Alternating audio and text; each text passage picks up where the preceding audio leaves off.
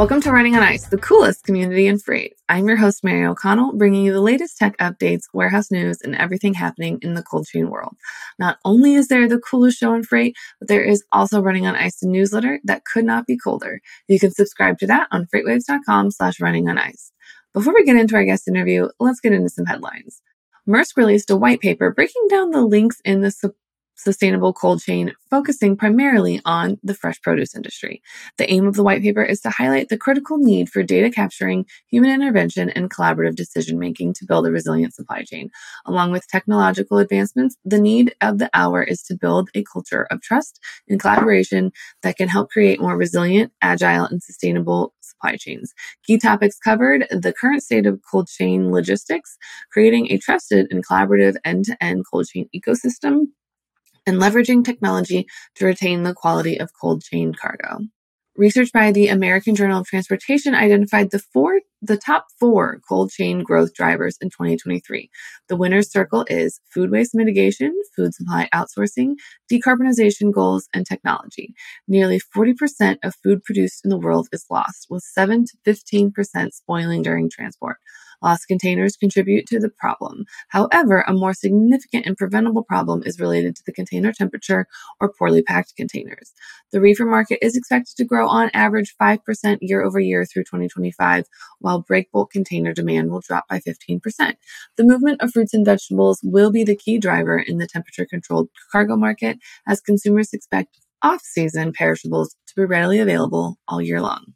Americold Logistics, one of the top cold storage companies, is looking to right size some business starting with a 90 day consultation period with staff. Most of the impacts are likely to be felt in their Lurgan, Ireland facility. Last year, management of the Lurgan business was restructured and it announced an operating partnership with the Culina Logistics business. The company also op- opened a new major warehouse near Dublin. The Lurgan warehouse will likely no longer be in existence after this reduction in staff. Today we are joined by Andy Smith, Senior Vice President at Circle Logistics. Welcome to the show, Andy. Hey, thanks for having me. I am very excited about today. This is something that I think is kind of underutilized in the cold chain world, and that is an efficient network that is optimized and working kind of for you, more or less. But before we get into that, why don't you give us a brief rundown on your background and kind of how you got started at Circle Logistics? Sure. Uh, so I'm actually, I think this is my 10th year uh, at Circle now. Uh, my anniversary is like this week or next week. So um, it's been a, a, an incredible 10 years. I started with the company as the first person outside of our headquarters in Fort Wayne, Indiana. And, and our CEO, Eric, drove up to Chicago, dropped off a laptop and a printer and a fax machine uh, back then, and uh, and said, "Good luck, see ya." And we had no phone system, no TMS, no CRM. Uh, I was handwriting rate confirmations and tracking loads and spreadsheets, and uh, it was a humble beginning, but it, has been a great journey. That sounds absolutely fantastic. Just kind of, you've kind of been there since you know there was not much there to be. um, so, kind of, in your opinion, what are some of the most important factors when it comes to building a freight network, and kind of how can it be mo- optimized for maximum efficiency? Let's just jump in right in here. So, you know, there's a lot to think about, right? Every logistics company is different. And I think that if you take a step back and think about the fragmentation of this industry, um, I see sales emails all the time um, that are, you know, hi, we do expedite, LTL, reefer, bulk, truckload, high, wide, heavy. And it's like, okay, no one does all those things well, right? Um, and so I, I think if you want to think about building a, a efficient network within your own company, you have to start by thinking about doing one thing really, really, really well, and then figure out efficiencies within that, right? I've tried to break the 80 20 rule uh, almost every month in my entire career, and it, it always tends to be so true in freight. Um, you know, we look at everything in a market pairs and three digit zips, right? There's 133 three digit zips. And if you look at what that means by mode, I think there's something like 13,000 potential lanes or market pairs that we look at. And, you know, only 20% of those lanes actually even have any significant volume to move on them. And so to sit here and say, "Oh, we're good at every every mode and every market," is really just insanity because we have about eight billion dollars in freight spend. We've taken all of our RFPs, put them in a database, and try to find pairs. And and this is kind of what I think our special sauce is when when we look at our network and how we build efficiencies. We say, "Hey, where do our customers have the most overlap?" where, can we pair the most head hauls, the most back hauls together? How can we give our customers the same trucks on the same carriers with the same trailers as much as possible, right? Because that's how you deliver the best service, the best tracking metrics, um, and and that's how you get to know personally the drivers that are going to show up at your, at your shippers. I remember 12 years ago, I had a customer say to me, You know, I want a driver to show up and represent our company when he's moving our freight. I want him to have a polo on that's got our logo on. I'm like, okay, well, that's never going to happen. Um, but now that I've done this for like 10 years, I've actually had drivers ask for that. You know, hey, can we get a polo with the shipper's name on it? And I'm like, okay, I think we found some efficiencies in our network finally. I kind of like that. In a perfect world, you would have customer A be the head haul or the deadhead for uh, customer B, and you just kind of keep it in a constant circle. That would be a perfect world. Now, unfortunately, we don't live in that, but it sounds like you guys have kind of done your best to kind of smoosh them together and go, all right, well, you know, we kind of keep this in a good circle and everybody's happy. Yeah, I think you know we've spent years uh, of I've spent years of my own career trying to pair up. Okay, here's customer A. They've got a load from Cleveland to Chicago five times a week. Here's customer B. They've got a load on the back haul five times a week this is awesome. I'm going to pair it up and we're going to save the customer money. We're going to make good money. It's going to be great for everybody. And then what you find out is um, the appointment times don't match up, or as soon as there's the tension, the truck misses pickup and delivery, right? And so I almost feel like it's it's like this um, mythical unicorn of like finding this magical freight efficiency that exists because quite frankly it doesn't. But I think that what you can do is take advantage of economies of scale, right? Rather than trying to pair up two customers on the same head haul and back haul. Hey, do I have 10 customers I can build a routing guide around. So if load A doesn't work out, I could go to load B or sometimes C or D or E. And um, that way you can have a best shot of making the times and the specific requirements and those, those type of things match up yeah, it's kind of that uh the beautiful uh, I I also like the analogy of a unicorn where it's just, you know, you got to like it's there maybe probably some way but instead in the meantime you just got a really cool horse and, and out back that you're just going to hang out with because you know it's keeping everything going there's so many nuances to every load that gets moved. You know, I, I, think a lot of tech companies think that they can like just get a bunch of data and pair everything up, right? It just doesn't work that way. There's so many nuances to freight. What you've got to do is take great people who know freight really well and great customers. It takes all three parties, right? It takes great people, great shippers, and great carriers to be able to put together a freight a efficient freight network. You can't do it with just technology because there's so many different moving parts. Yeah, technology kind of starts you there and then you kind of go, okay, well, now we bring in reality and kind of make it work from there. Um, and so when you talked about going like to economies of scales, how do you kind of balance cost, speed, and especially sustainability now, as that's going to continue to become a very important component of a freight network? Kind of how do you balance all this um, to you know make it happen for the customers, and um, what technology kind of takes part in this creation of a you know almost unicorn? You know, I think it's it's a process of continuous improvement, right? Like that's like the number one easy direct answer I can give you because you can't ever say like, oh hey, I, I put these routes together, I put these drivers together, I put a drop trailer program in, hey, and we're good, we're done here. That doesn't happen in this industry, right? There's always some sort of variable that changes and it needs constant maintenance. That's why digital freight matching doesn't work, right? Maybe on a transactional level, when rates are $4 a mile, I can go on a board and grab a load and say, hey, this is great. But when you're talking about building an efficient freight network, that provides value to the customer and, and allows a middleman like us to be able to make money on it too, right? Um, you know, we always kind of look at our customer relationships and say, are there three things that we can achieve, right? Do we like our customer? Does our customer like them?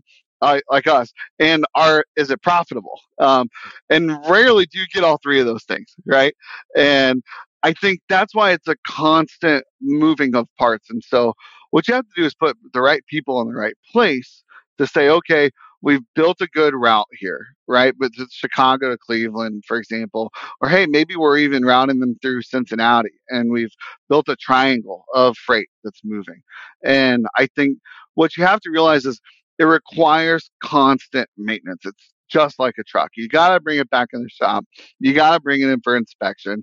And you got to say, hey, rates have changed, right? Maybe we need to be paying this carrier more. Maybe that's why they're not servicing like it used to be. Or hey, maybe we need to be paying this carrier less and there's other options out there. Or we can bring in better equipment for the customer, right? Um, requirements change, needs change. And I think the, the most important thing to think about when you're building a maximum efficient network is how do we maintain this for the least amount of cost? Not necessarily build it out, but how do we make sure that costs don't increase over time because we didn't maintain the network properly? Right. Like if you suddenly, if someone fall, if a carrier falls off of a consistent way and then you move someone else in to take care of it, and then suddenly that carrier comes back after a couple months and says, "Oh, hey, by the way, we're going to ask for 17% rate increase," and you're like, "Whoa, whoa, whoa, whoa, whoa, whoa, whoa! We don't need to get hasty like that." But if that just might be the cost of increase for that carrier, and without double checking back to be like, "Okay, well, can we put someone else in here that won't hit us the 17% rate increase because, you know, that hurts. and um, so just kind of always revisiting and just double checking to make sure that it works, it's still running efficiently. Um, I think that's kind of one of the steps that people forget the most is that you do need to double check and work back to see that you know things are working correctly and they are um, still running efficiently because a lot of times people like set it and forget it. And you know you got to just double check and come back to make sure that it is still you know profitable for you profitable for your customer and it's still working well for the carrier because nobody likes nobody likes to lose money on a deal it's constant communication, right, between the customer and the carrier. Um, you know, if you've built this perfect lane, let's use the Chicago to Cleveland example, right? Maybe the customer shipping the outbound lane has high requirements. They want perfect trailers, dropped early, drivers wearing a collared shirt with their name on it. But maybe the backhaul shipper is, is moving scrap, and you know they don't want to put that in a newer trailer. They don't care if the driver shows up in a polo.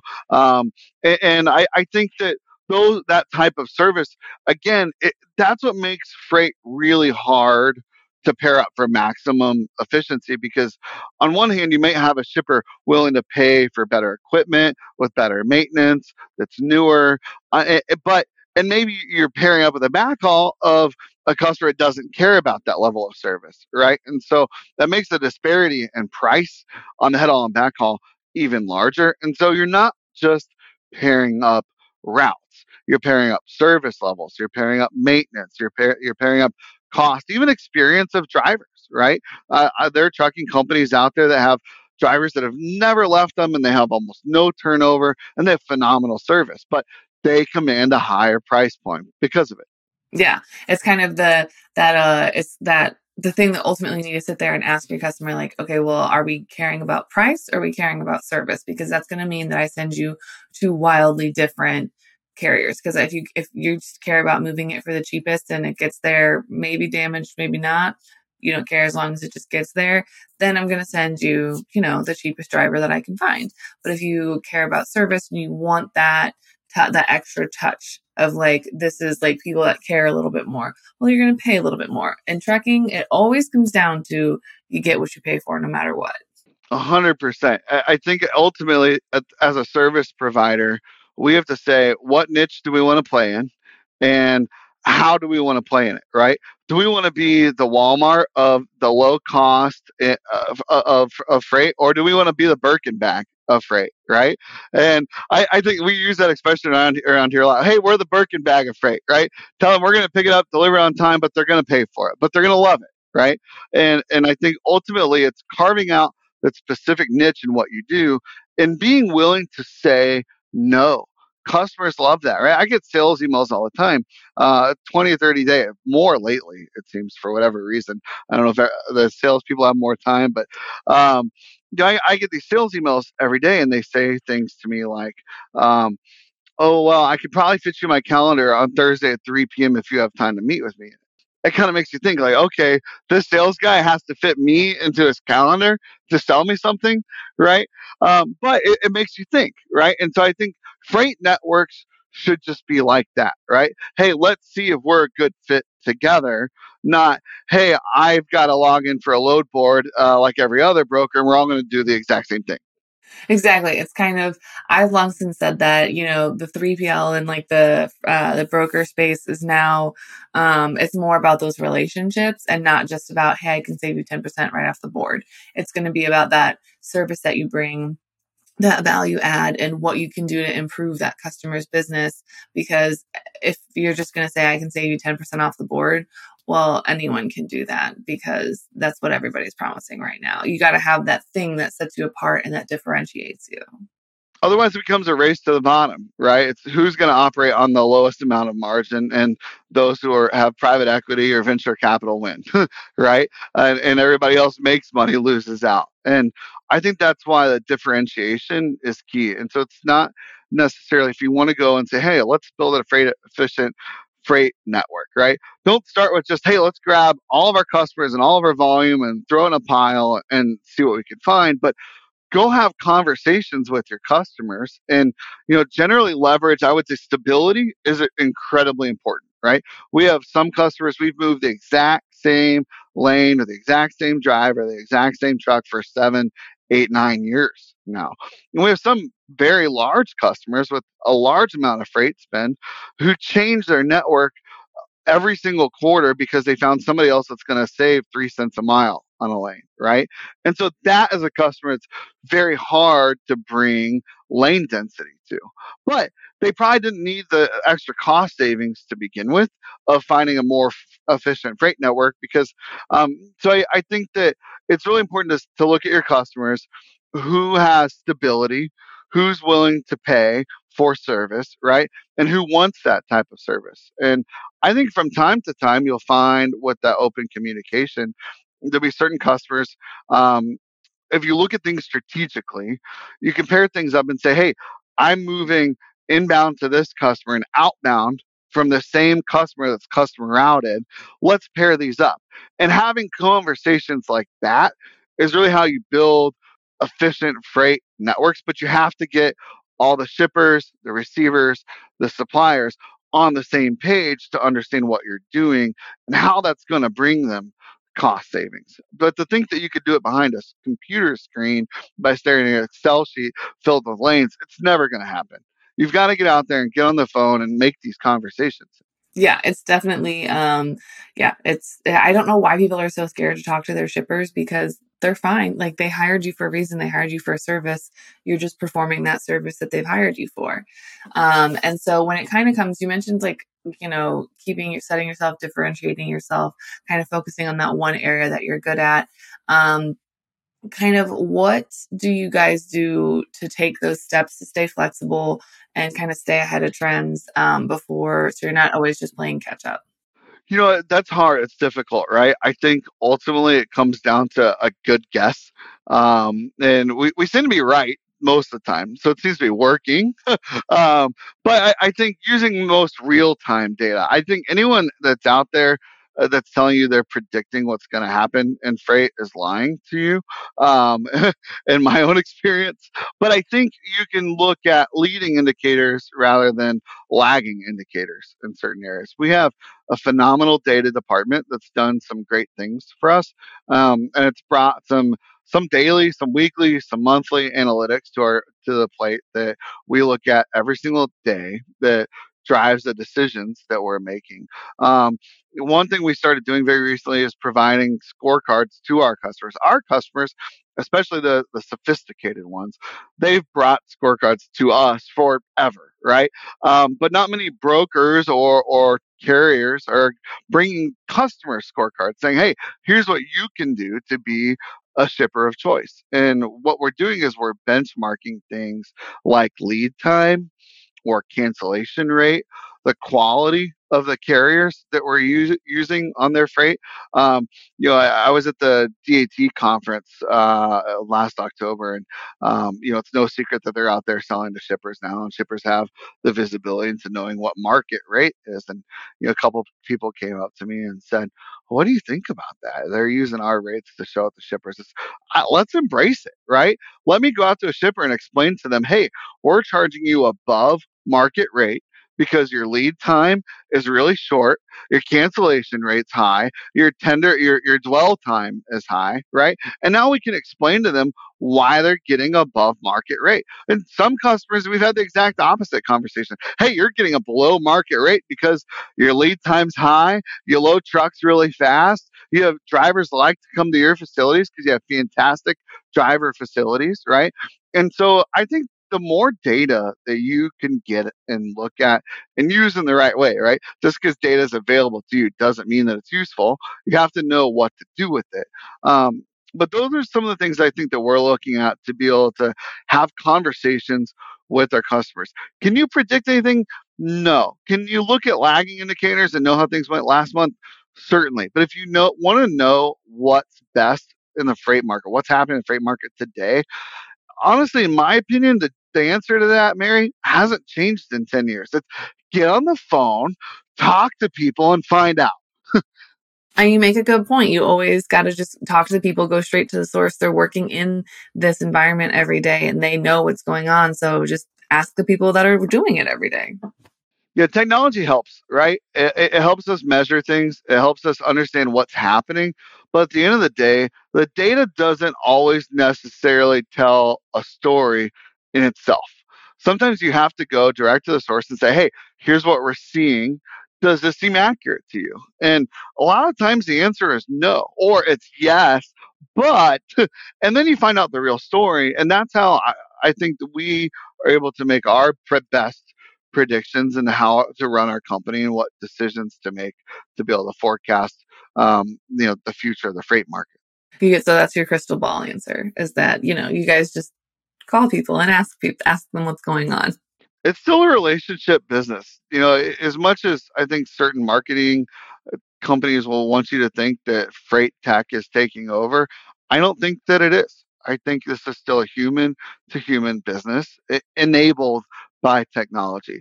There's no doubt that we've gotten more efficient in certain areas. And I think in many ways, logistics has become a more desirable job. I think it's allowed people to be more strategic about their decision making, um, you know, rather than go standing. I mean, I remember when I was a carrier up 13 years ago now, literally there'd be a line at the fax machine to fax a rate confirmation. Um, so things have gotten more efficient. I'm not waiting in line to send a fax or flip through, fill the toner in the fax machine, right? I think we've gotten a lot more efficient in certain areas. Tech has just enabled people to be able to do more, but it's certainly not replaced anything or made decisions for us. No, it's definitely just sped up some of those back end processes that you would have otherwise spent most of your time doing it. It just lets you spend more time talking to people. Um, we are running out of time, but there is a question that everyone that comes on the show has to answer. And are you prepared for it? Let's hear it. Is cereal a soup? Ooh, cereal soup. Um, I never went and said I'm I want some soup and ended up eating cereal. So based on that, I'm going to say no. That's fair. That's fair. I am also team it's not a soup, even though it technically is something in a liquid. Um, it's just it's not it's cereal, man. All right, so for those that want to find you outside the show, you know, maybe slide into those DMs about building a hot freight market or a freight a, a hot freight network. Uh, where can they find you outside the show? Um, I'm here in Orlando. I'm going to be at TIA here in our backyard soon. Very excited about that. So hopefully we can meet some people there. But you can hit me up on LinkedIn or um, email me, Slack me, uh, carrier pigeons and smoke signals tend to work sometimes too. All right, you guys heard it here first. Start training those pigeons to fly down to Circle Logistics in Orlando. Thank you so much for being on the show, Andy. Thank you for having me. You can catch other episodes of Running on Ice right here on FreightWaves TV, YouTube, or anywhere you get your podcasts like Apple Podcasts and Spotify. Need more Running on Ice news? No worries. Subscribe to this newsletter on freightwaves.com slash running on ice. See you on the internet.